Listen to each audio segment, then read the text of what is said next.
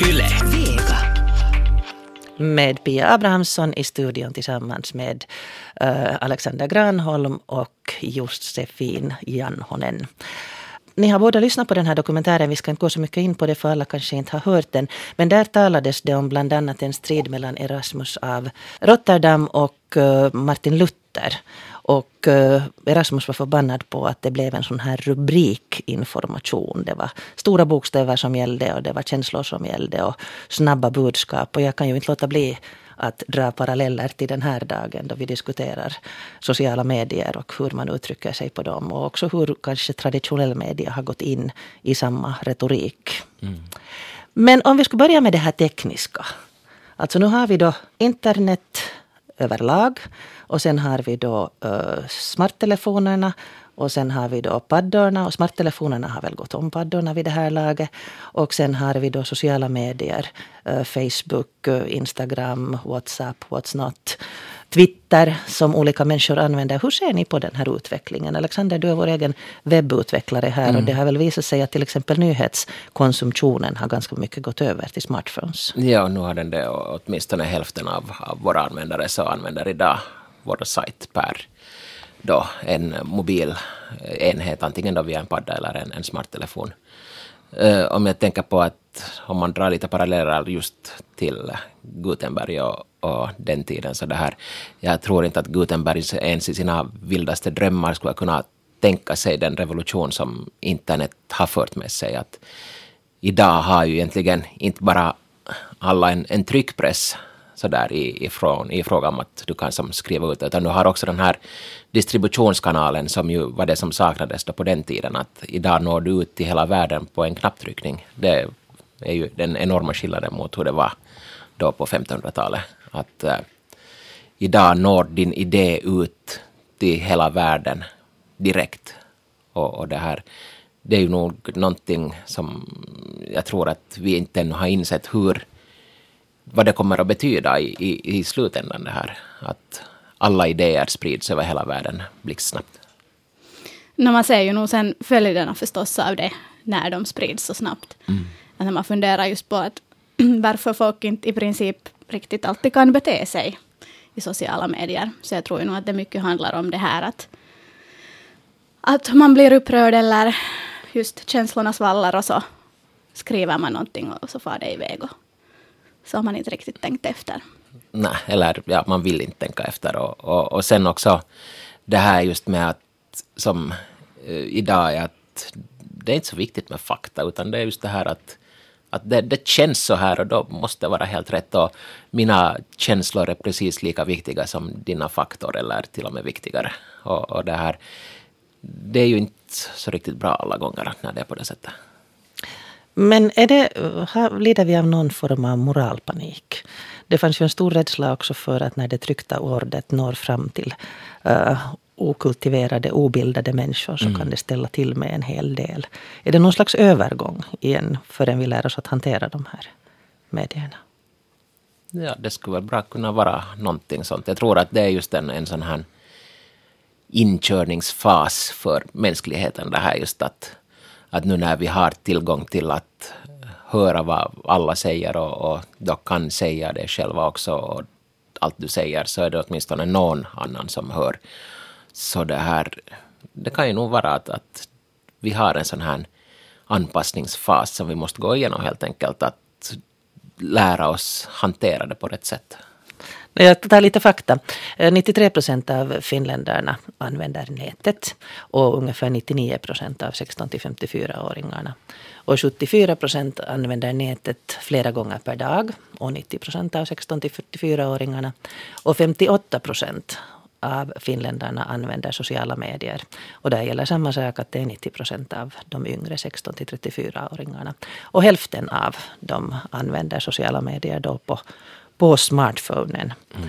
Jag läste en artikel om en man som hade lämnat bort smartphonen. Han, han blev irriterad på att den stal så väldigt mycket tid. Och han gjorde ett försök då, att där han var ett år utan och nu vill han inte mer ha tillbaka den. Det betyder inte att han inte använder internet eller sociala medier, utan det betyder att han begränsar mm. platsen där han gör det. Eh, jag slås också av det att är den här möjligheten, just det att vi går omkring med den i fickan, att är det den som är så överväldigande att, att man kan hela tiden medan man väntar på bussen eller går på tuppen. Det, det är ju det, ta till exempel så här diskussioner som man kunde ha tidigare där man satt runt ett köksbord och hade olika åsikter om till exempel när en grej hände.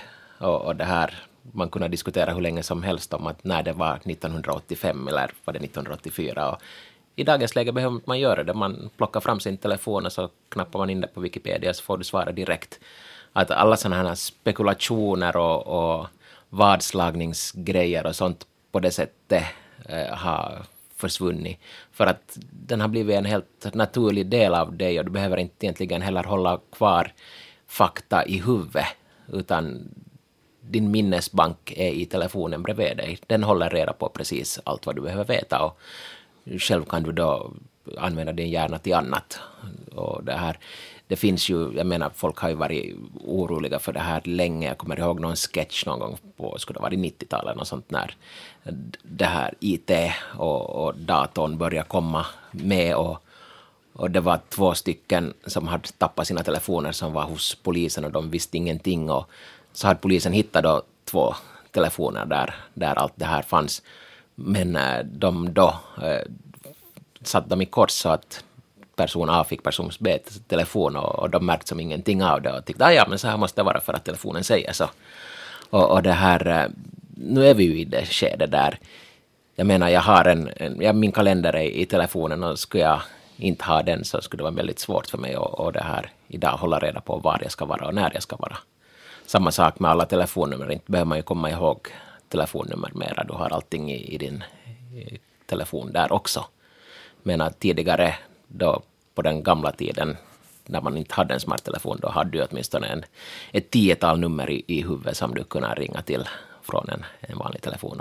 Och de grejerna behöver du inte fundera på i dagens läge alls. Men problemet är kanske sen det, när det händer någonting. Mm. Om du inte genast är med där, för ofta är man ju på jobb och sysslar med andra grejer. Sen har det hänt någonting och du ska just hitta den här informationen och var har det börjat? Och, och liksom vad har hänt? Och sen ska du börja till exempel på Twitter och hitta det där liksom att, att vad var den här ursprungsgrejen och, och, och vem har sagt sen det ena och det andra. Det uppfattar jag att det är en ganska svårt. Det här Ja. liksom sållande sen i det här och sen när man ska försöka reda ut då att, att, att vad är liksom det här kvalitativa i den här diskussionen och vad är sen de här, sen finns det ju alltid de här som skriker en massa. Mm. Nej, det, det är nog sant att, att just det här, då när det händer någonting stort, så då blir det ju som sån, om man tittar på Twitter eller, eller Facebook eller något annat av de här direkta informationsmedlen, att det börjar ju som komma som ur en brandspruta det här informationen då sen och, och hitta de viktiga bitarna och framförallt de rätta bitarna. Så, där, så det är ju nog en enorm utmaning. Men här har ju nog de traditionella medierna en stor roll. Att nu när man avvecklar då tidningar och så här så ser jag ju nog att alltså journalistiken och de traditionella medierna alltså behövs. Just därför, för att fortfarande så är det så att det har hänt någonting och så kanske man lite hinner kolla. Men nu är det skönt sen att kunna liksom följa ett nyhetsinslag där någon har faktiskt gått igenom det här liksom helt enligt så här journalistiska principer. För att det är ju det som är också problem med många bloggare. Nu är ju också många journalister bloggare och mång, det finns bloggare som, som, som följer sådana här principer. Men om vi nu tänker på den här vilda västern, så just det här att en bloggare får för sig någonting. Och det får man ju för sig också i våra redaktioner och så tar man reda på allt som oftast så stämmer det inte. Det finns liksom ingen grej i det och så skippar man det. Men jag har liksom en känsla av att, att sen när du är en bloggare så när du, så, så liksom är du inte riktigt beredd på att skippa det. Och det är också det att du genast skriver om den här grejen. Hej, nu tror jag nog att det, det är liksom så här. Och så kommer kanske någon myndighet och säger att nej, nej, det är inte på det här viset. Men då lever ju den här bloggen kvar. Ja. Nej, jag har ju nog faktiskt sett det här väldigt mycket i våra traditionella medier också, att, att det har blivit mer av det här att vi, vi gör nog en, en jotto på det här för att det låter bra och inte det är nödvändigtvis sant, men inte hinner vi kolla det här. Det finns ju till exempel, jag har två exempel jag kan ta upp, båda är faktiskt lite spritrelaterade.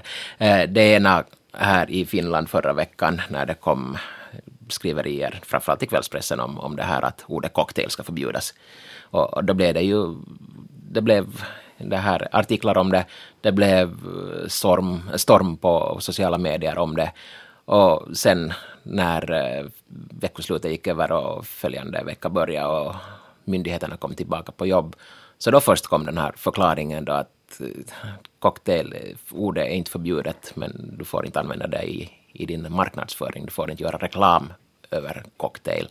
Samma sak i, i Sverige så var det en det här likadan sån här uh, sociala medier storm över ordet glögg där uh, då enligt uh, tidningarna så skulle EU då förbjuda den här svenska glöggen och, och då göra de här, alltså att glögg bara får innehålla vin och, och stark glögg får bara innehålla då konjak eftersom det är gjort på druvor. Men det var samma sak, att det var också en, en grej som eh, då, jag vet inte om den hade börjat från ett missförstånd eller om den hade börjat från någonting annat, någon som ville göra glögg uppmärksam, eller att göra upp, ta upp vetenskapen om, om glögg. För att där är det precis samma sak, att de här, det var ingenting nytt till att börja med, och, och det här eh, vinglögg var det som var begränsat. Att, eftersom det heter vinglögg så måste det vara gjord på vin och den får inte innehålla någonting annat än, än vin så där i alkoholväg och stark vinsglögg.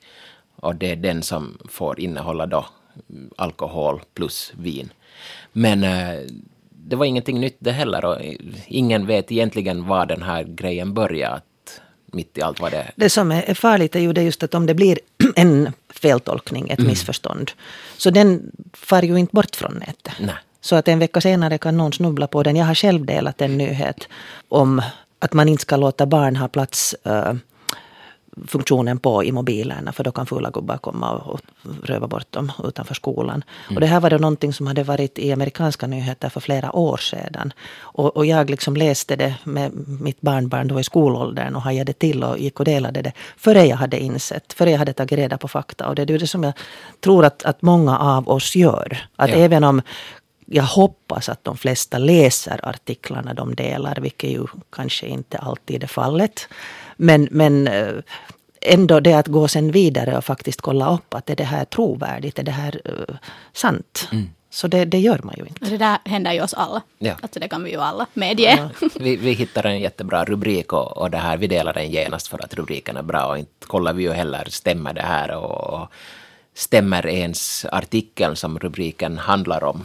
Är det, är det ens det som det är frågan om? Ofta är det ju inte ens det. Mm. Att det här, men det är just det där att med en rafflande rubrik så säljer du ju det väldigt bra och får spridning på det sättet. Och som sagt, det är inte alltid sant. Och vad händer med källkritiken? Mm. Men nu blir man fast också. Jag jobbar ju också med att, att producera innehåll, liksom artiklar då. Och sen sprider jag dem. Så nu är jag jättenoggrann med det, att det som man liksom, att, ska vi säga så här, att artikeln i sig ska vara så intressant att du kan sälja det, det där intressanta och sen ska det finnas där i artikeln. Att nu tror jag också att man förlorar sen liksom ganska snabbt på det om folk lär sig att nej men, de där säljer bara liksom rubriker och sen finns inte det innehållet där. Mm. Jag läser i en artikel i Dagens Nyheter att det som vi ser nu är en ny fas av människors uppror. Som Ortega Y Gasset beskrev på 30-talet men nu då förstärkt av nätet. Internets janusansikten. Ett jämlikt, öppet och frihetligt. Det andra vedervärdigt. På nätet är Gud redan död och allting är tillåtet. Lögn, förtal, hat, vad du vill. Två processer pågår samtidigt. Demokratisering av kunskap och normalisering av barbariet. Josefin Janhonen och Alexander Granholm. Vad säger ni om det? Det talas mycket om, vi var inne på källkritik här, och det talas mycket om algoritmer och bubblor mm. och att människor lierar sig, får äntligen uttrycka sina åsikter i sällskap som är av samma mening. Så är det ju. Eh, framförallt de här de sociala medier som Facebook till exempel, där de har designat hur den ska funka enligt det att du ska få mera information av sådana grejer som delas som du själv då reagerar på och då trycker på gilla-knappen eller kommenterar eller någonting sånt, vilket du ju oftast då du gillar någonting där någon är av samma åsikt, vilket gör att den eh, åsikten förstärks och, och det här, eh, du får mer av det och mindre av sånt som du inte egentligen vill höra. Och jag har alltid talat om också den här filterbubblan som vi hamnar in oss i. Att vi, vi bara hör dem sen som tycker likadant som oss. Har ni också märkt samma sak? Jo, nu har jag märkt det och, och ibland funderar jag på det också att om det till exempel just, liksom det här att, jag vet inte om du har den känslan men att hej att hur har jag kunnat missa den här grejen? Mm. Och då speciellt märker man att ja, nu är det för att jag liksom inte överhuvudtaget får någonting av det i min feed. Så att jag inte helt enkelt ser det. Nej, precis och, och då missar man det lätt. Men jag skulle kanske lite vilja vända på det hela också.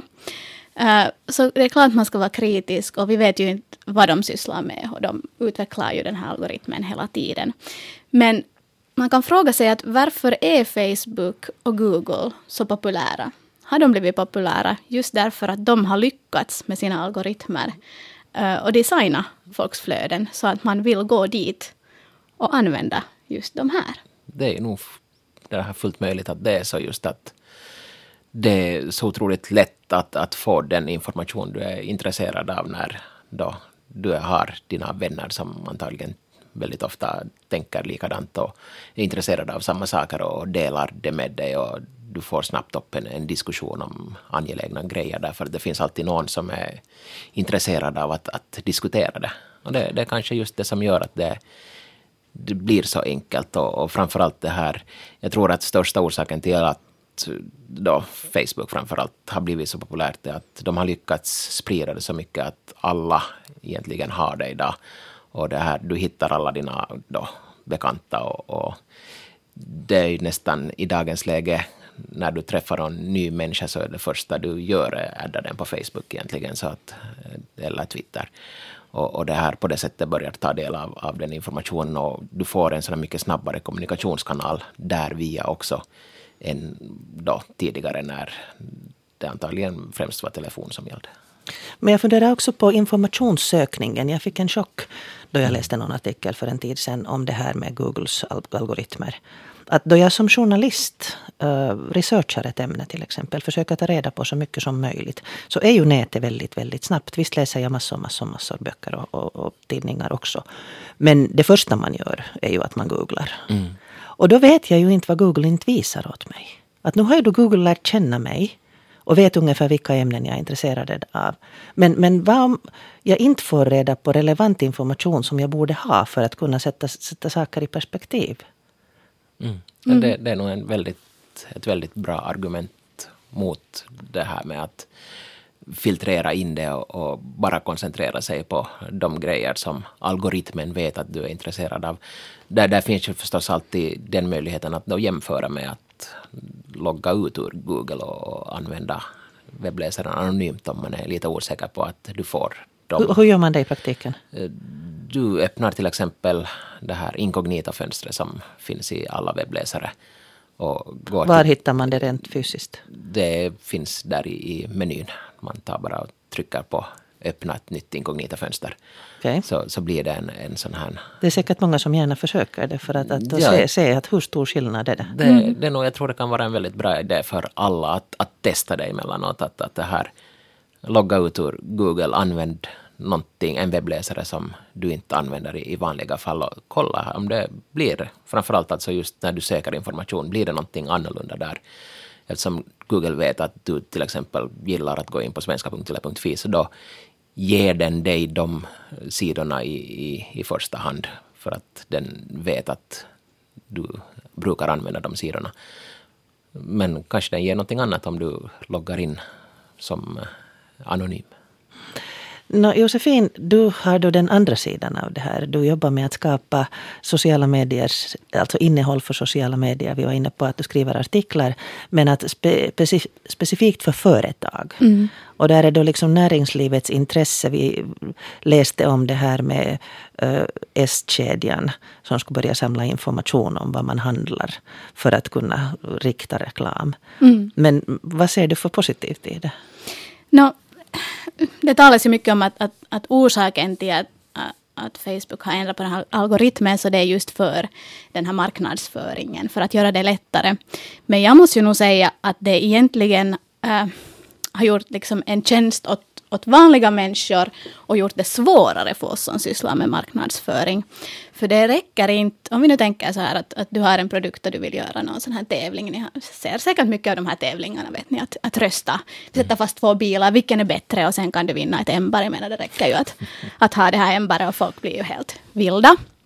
Och då, då kan man ju tänka sig att man får en massa svar då under det här. Och då enligt algoritmen så borde det ju synas åt allt flera för att det blir så populärt. Men de har nog fixat till det på det viset om det är liksom en för lätt fråga så att de här svaren är hemskt lika som nu skulle vi då kanske ha A och B och A och B och A och B. Så då rankas den inte högt, den här. Och för marknadsföring så innebär det att du måste verkligen ha äkta diskussioner för att de ska synas. Och det betyder ju att du måste ha liksom ett vettigt innehåll där folk kan diskutera. Och jag ser inte till exempel de här bubblorna i de diskussionerna som, som jag liksom startar för, för de som jag jobbar för. Så vi har nog alltid åsikter av olika slag, att om det på det viset skulle stämma med de här bubblorna, så då skulle det ju liksom bara, det skulle aldrig bli några diskussioner där. Mm. Där, där är ju nog också det här, jag tror att eh, sådär ur marknadsföringssynpunkt så antar jag att om då Facebook tycker att den här grejen ska synas, så det är väl någonting du egentligen som marknadsförare ska betala för. Och det är ju egentligen ni som är, är Facebooks kunder på det sättet att, att det är ni som har den här, eller köper den här tjänsten av Facebook. Vi andra som använder Facebook, vi gör det gratis och vi är Facebooks produkter som de säljer vidare. Mm. Så att för att få ett innehåll att synas för mesta möjliga människor så ska man alltså betala för det. Och det ser man ju i sitt flöde. Det står mm. sponsored, sponsored, sponsored. Och då vet man vem som vill, verkligen vill att jag ska säga det här. Mm. Men det som också är betalt, så det ska också vara sånt som är relevant för dig. Och, Tror du att vi blir bättre liksom, konsumenter där? Att vi, vi börjar välja uh, hurdant reklaminnehåll vi vill ha? No, det är ju nog också mycket ska vi säga, tack vare konsumenterna som Facebook uh, är tvungen att ändra på den här algoritmen. Att, att ibland så märker vi på alla kunder att nu har det hänt någonting. Att nu syns inte liksom vårt innehåll för någon. Att nu har de mm. gått igen och ändrat på något. Vi vet ju inte, inte berättar de ju för oss vad de sysslar med. Men, det där, men vi märker det helt jättetydligt. Och då är det just för det, för att de liksom har fått, då, inte vet jag, klagomål. De bara märker att okej, okay, nu är folk missnöjda. De ser för mycket av sån här liksom dålig, dålig reklam eller reklam överlag. Så nu måste vi ändra det så att de ser mera av sina kompisars liksom innehåll. För annars så lämnar ju folk tjänsten.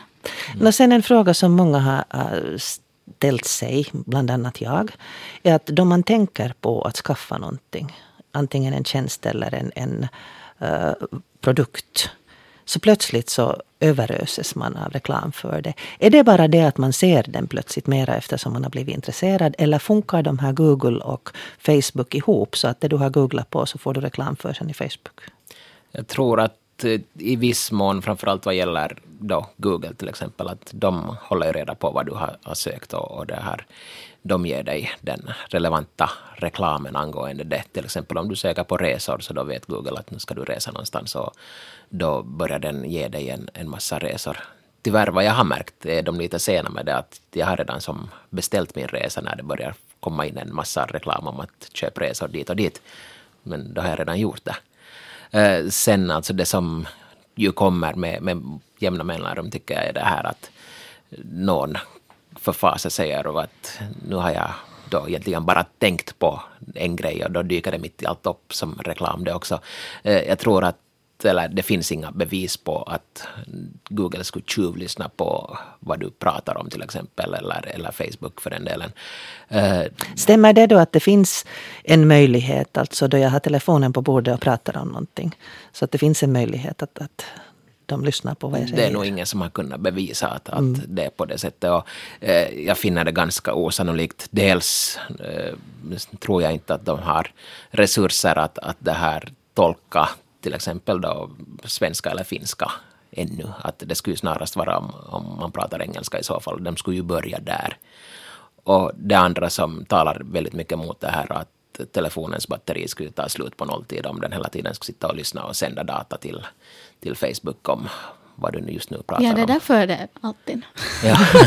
det är så dåliga batterier i telefonen. ja, det är egentligen helt bra. Det. det. är bra batterier, men de... Här kan vi komma över till det som vi pratade om här innan sändningen redan med er här. Um, jag berättade att jag uppdaterade i min iPad. Mm. Och igår när jag skulle gå och lägga mig och skulle sätta ställa in väckarklockan. Så började uh, iPaden berätta för mig att vet du att det är jätteviktigt för en människa att gå och lägga sig och stiga upp samma tid varje dag. Att om du är intresserad av att vi ska hjälpa dig så liksom bläddra vidare här.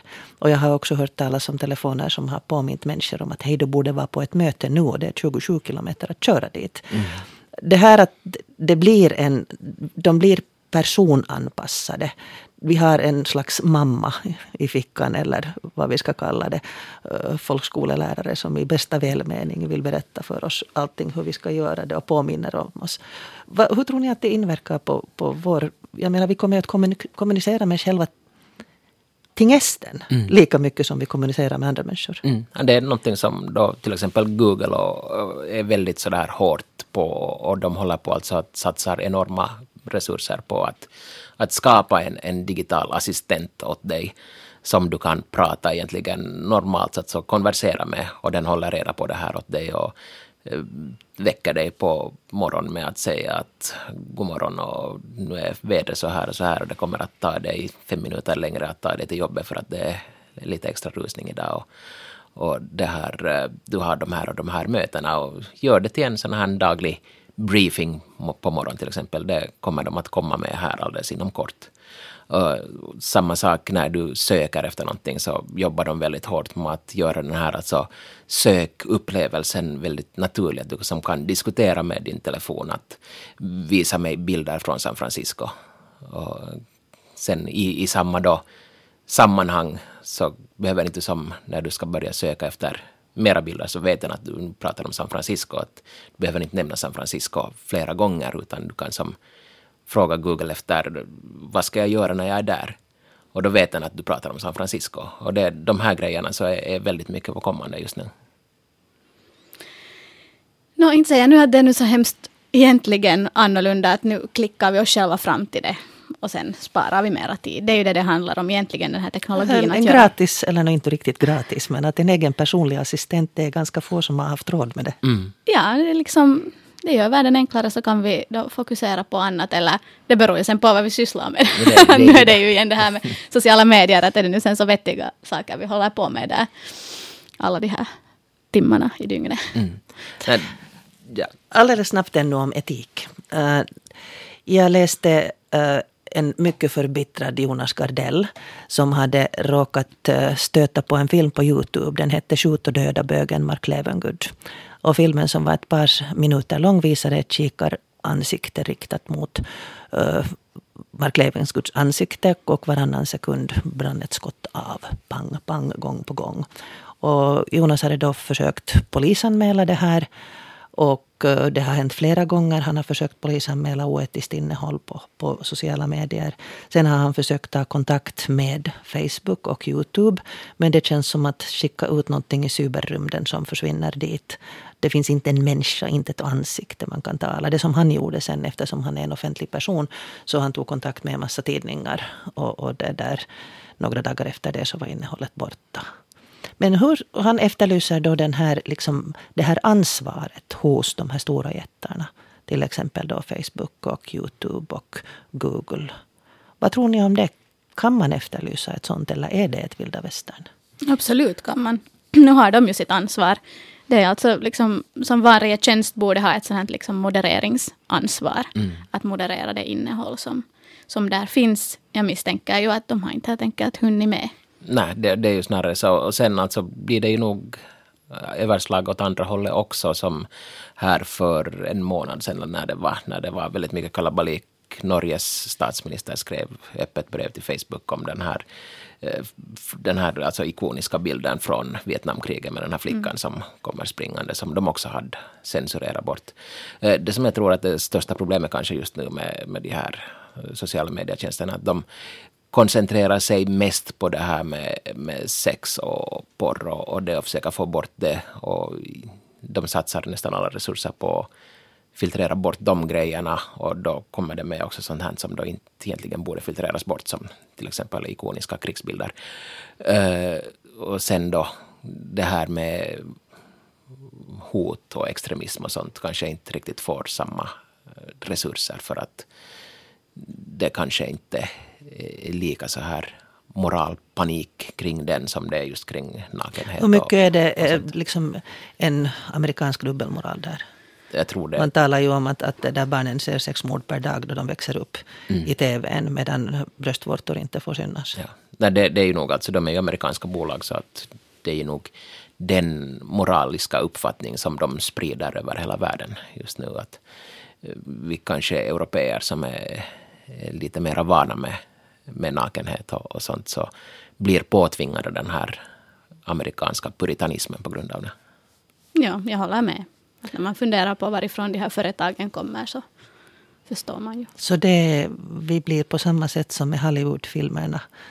I, för några år sedan så blir vi nu influerade på samma sätt. Kan man tala om kolonialis- kolonialisering? Nu kan man väl på ett sätt prata om det. Att det är en sån här, då vi har blivit kulturkolonialiserade redan för flera årtionden sedan nu i och med de sociala medierna. Och att vi alla använder deras produkter så blir vi då också moralkolonialiserade. Här talades i den här artikeln som jag började med om en utbredning av barbariet, en, en ett acceptering av att språket blir allt grovare, man får säga allt möjligt. Men det talades också om en möjlighet till demokrati. Jag tänker på den globala situationen nu då um, sociala medier, medier, internet ger möjlighet åt alla människor i världen att se hur de andra lever. Mm. Vilket ju då säkert har resulterat i en längtan att komma dit var man kanske får lite drägligare miljö. Men vad säger ni om, om uh, demokrati och uh, internet och sociala No, det medier? vi måste komma ihåg att alla har ju inte tillgång till internet. Att där lever vi ju också lite i den här bubblan. Att vi tar för givet, vi har internet, vi har vår smarttelefon. Och det försöker jag ibland påminna mig själv om också när nätet är för trögt eller Facebook är nere eller någonting vi- sånt att-. Att, Ja, att att vi åtminstone har nät. Så, så på det viset är det ju nog inte så demokratiskt ännu. Ser ni det som en utveckling av demokrati, att alla skulle kunna bli delaktiga av, av det här? Absolut. Nu är det ju så det här, eh, framförallt alltså att de skulle ta åt sig de positiva grejer som nätet för med sig just med att ge tillgång till information och, och ge tillgång till utbildning framförallt. En av de grejer jag tycker man glömmer bort vad gäller demokrati är att för att den ska funka så måste de som är med i den demokratiska processen måste ha rätt information och måste ha tillgång till rätt kvalitetsinformation. Att det, det är ju det som eh, ur en sån här då, demokratisk synvinkel problematiskt idag att då nätet också är så jättefullt av felaktig information och direkta lögner. Och de syns lika bra som de här Så behöver vi ändå en traditionell undervisning för att man ska kunna lära sig skilja, skilja mellan får och getter. Absolut. Och jag tycker att just det här källkritik och medieetik är någonting som man borde kanske börja ta upp i, i det här utbildningsprogrammen också. Men för att ännu återknyta till de här bubblorna, som det, det som jag tycker att, att är bra här är det att, att det finns så otroligt mycket bubblor och att alla kan liksom hitta sina egna grupper oberoende av den här ge- geografin. Och som man också ser i marknadsföringen att, att man kan inte mera anta att en kvinna till exempel i en viss ålder sysslar med just det här.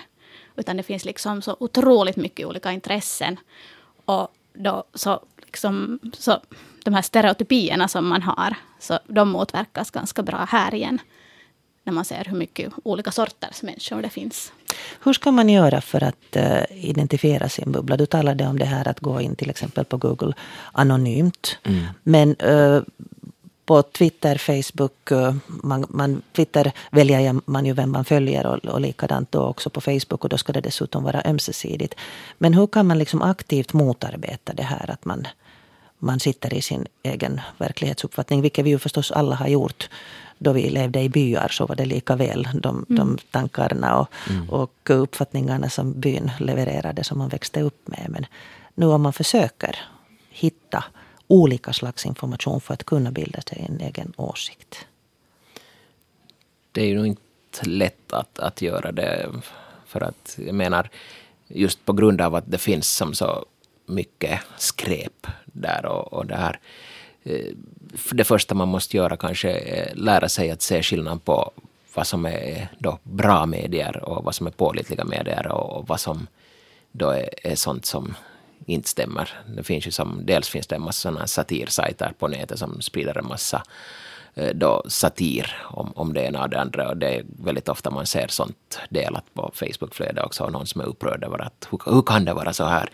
Eh, då måste man ju som säga åt dem att hördu, den här sajten är specialiserad på att, att skriva skämtartiklar och, och det, här, det borde du kanske ha tagit reda på före du delade. Eh, eller, och sen finns det ju då de såna här direkta sajter som sprider propaganda och, och sprider hat. Eh, och osanna uppgifter. Oh, osanna det här uppgifter. måste jag tipsa, uh, gå in på svenska.yle.fi. Uh, kommer du ihåg Alexander vad den hette den här artikeln? Uh, nu kommer jag inte ihåg exakt vad den heter men jag tror att om man, om man söker på Svenska Yle Fi att de här sajterna ska du undvika tror jag att du hittar dem.